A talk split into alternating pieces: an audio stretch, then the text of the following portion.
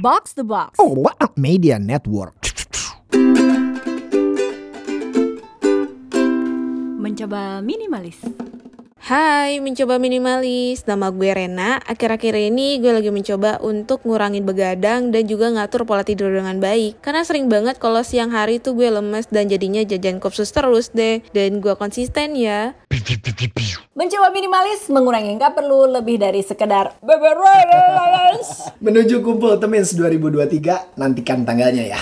Di sini ada Avo nih. Ada Puri dan makasih Rena yang tadi udah curhat, minta disemangatin ngurangin begadang dan atur pola tidur. Uh, I feel you. Kurang tidur emang bikin stamina kita loyo ya, saya setuju. Sama kayak Iya. kurang duit. Ikan lemes juga itu. Apa itu yang suka bilang financial planner yang tidak mampu mengatur keuangan? Loh, masalah kami hanya kurang duitnya. Iya, ngaturnya bisa, duitnya aja kurang. Tapi nggak boleh gitu. Mungkin apa yang gue ucap itu adalah bawaan masa lalu sehingga menggunakan poor mindset. Wah, iya, kan iya, iya. selalu mereduksi diri kayak nggak bisa, nggak bisa, nggak boleh gitu. Iya, ini iya, iya. ini harus diubah ini Jadi mindsetnya. di episode ini kita bakal bahas bagaimana memiliki rich mindset gitu ya. Ya boleh boleh. Karena boleh, orang boleh. rich nggak ada yang ngomong kayak gue tadi harusnya ya. Enggak, enggak. Orang rich tuh sarapan eh, lagi nggak ada wagyu E5 foie gras dulu nggak apa-apa ya. Gitu. Bikin toast pakai kaviar. Wah, iya, Ya, iya, amin dong. Amin, Amin, ya kan? amin. Karena kita ini kan orangnya gampang terpantik nih ya Yes. gitu. Nah, eh, beberapa waktu lalu kan kayaknya sempat baca tuh postingannya Mbak Prita Gozi ya. Shout out untuk teman-teman Zep Finance dan Yes. Zep Finance Academy. Iya. Hello.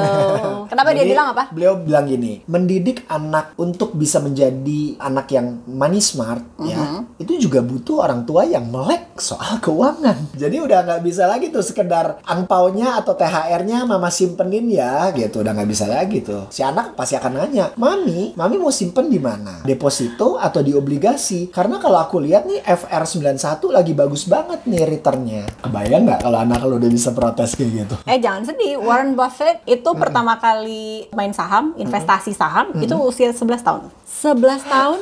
Dulu belum ada Mirai ya, belum, ada apa belum. atau ipot Ah, atau ah, bibit atau gitu bit ya, belum nggak ada. ada, nggak ada, Ah, nggak ada. Iya, iya, iya. Jadi tidak pernah terlalu mudah untuk memulai gitu, ya kan? Jadi ini tuh memang lebih ke pola pikir ya Pur ya sebetulnya Hmm. ya. Pola pikir agar kita bisa paham penting atau gunanya uang eh, di kehidupan kita. Tapi kita juga bisa sadar bahwa sebetulnya uang itu hanyalah salah satu alat untuk membantu hidup biar bisa lebih sejahtera, biar bisa lebih banyak pilihan gitu. Dan itu bukan tujuan akhir. misalnya gini, gaji 10 juta, itu kan bisa sangat relatif ya. Eh, ada yang bilang itu besar, ada yang bilang itu mungkin kecil gitu. Tapi kan balik lagi bukan soal X-nya, tapi adalah pengelolaannya gitu ya. Yes. Pengelolaannya menjadi apa? Kalau lo buka table dalam satu malam dan tiba-tiba habis dalam semalam, itu kira-kira itu terlihat kaya ya, bukan bukan rich mindset Bukan ya, rich duitnya habis habis itu.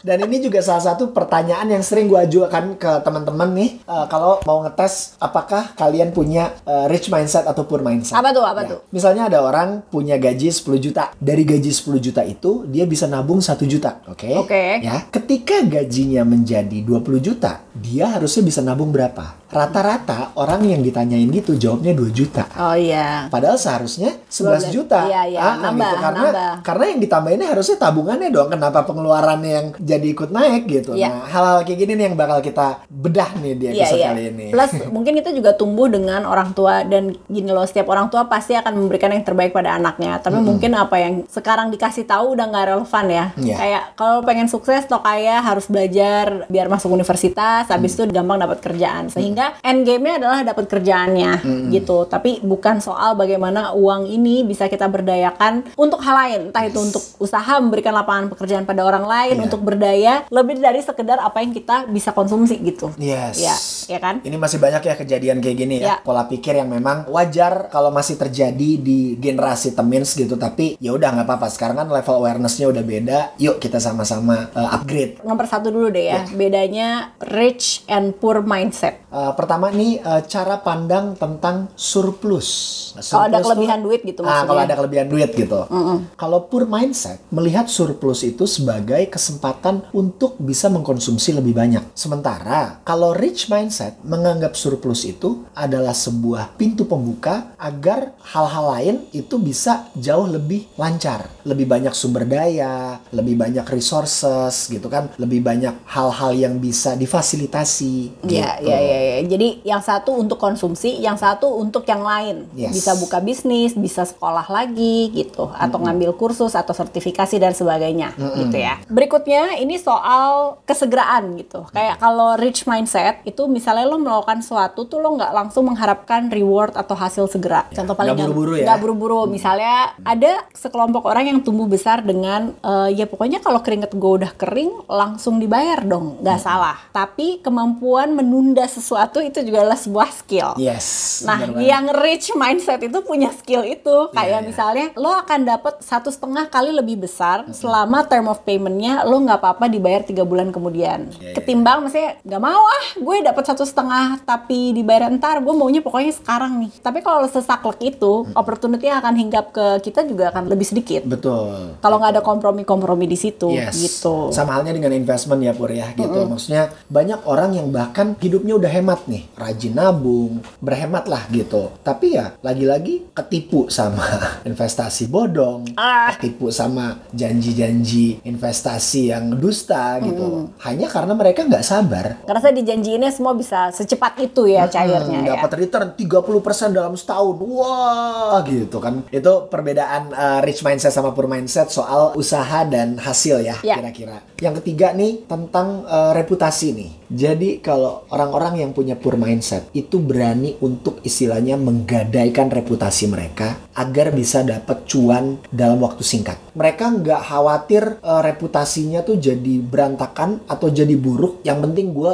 sugih dulu deh. Itu rich apa Gitu. poor mindset? Itu poor Oh mindset itu tuh. poor mindset. Iya, iya, Misalnya. iya. Ada orang yang emang jualannya jualan integritas Betul, gitu. gitu. Ya kalau rich mindset kan nggak gitu ya Iya. kan. Kepercayaan sama respect itu kunci Yes. dan akan lu jaga terus. Tapi ya play the long game ya jadinya. Ini agak mirip dengan celebrate others. Ini Iya. poin keempat ya. Jadi sangat mudah ya kalau kita iri terus ya udah iri aja gitu. Kita nggak berteman sama dia, kita nggak cek usaha-usaha apa yang dia lakukan gitu ya. Sehingga kita nggak pernah tahu sebenarnya cara nge-cracknya tuh gimana Yes. gitu. Atau kan if you cannot beat them, join them dong Iya. gitu ya nggak sih? Kayak Gojek aja sama Bluebird kawin ya kan, semuanya jadi happy gitu ya. Betul, Si betul. Bluebirdnya tetap dapat eh, duit ya, Gojeknya juga dapat duit gitu. Iya, betul. Nah ini harusnya konsep ini juga sama kita lakukan gitu. Kalau pure mindset kan abis iri ya udah bye, gue nggak mau lagi ngomong sama lo gitu. Cancel.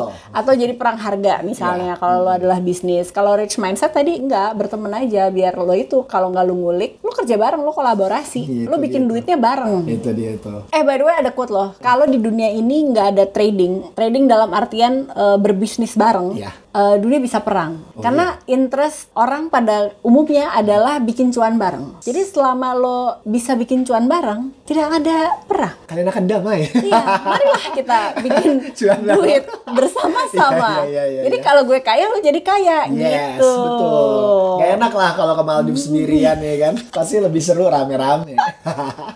kalau dilihat dari tanggung jawab ya. Oke. Cara cara orang-orang poor mindset atau rich mindset melihat tanggung Oke. jawab. Kalau poor mindset itu biasanya cenderung nyalahin orang lain. Tanggung jawab tanggung jawab mereka, tapi ketika terjadi kesalahan, ketika terjadi disaster, mereka akan cenderung menyalahkan orang lain ketimbang introspeksi. Sementara kalau rich mindset pasti akan selalu ada sesi untuk mereka review dan mengevaluasi minimal diri mereka sendiri. Karena mereka melihat jika ada sesuatu kegagalan, eh, kesalahan atau disaster, mereka akan berpikir bahwa apakah ada bagian dari diri gue atau kinerja gue yang turut berkontribusi terhadap terjadinya malapetaka ini gitu dan bagaimana caranya agar eh, hal tersebut nggak terulang lagi. Ini mirip sama leadership ya. Iya. Jadi biasanya kalau kerja kolektif ada aja lah ya yang mungkin nggak 100% benar gitu. Jadi alih-alih ketika ini proyeknya lagi berjalan lu nyalah-nyalahin tuh orang, yang mungkin bukan salah lu juga sih nyalahin Iya. tuh orang, tapi kan nggak jadi solusi ya. Jadi mendingan cari solusinya dulu sampai kelar, baru deh kalau mau dievaluasi, Yes. evaluasi habis itu gitu. Betul.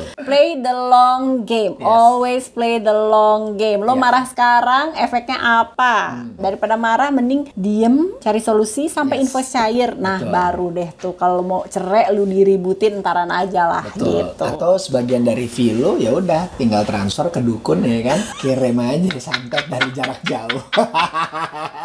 Never do the dirty work alone.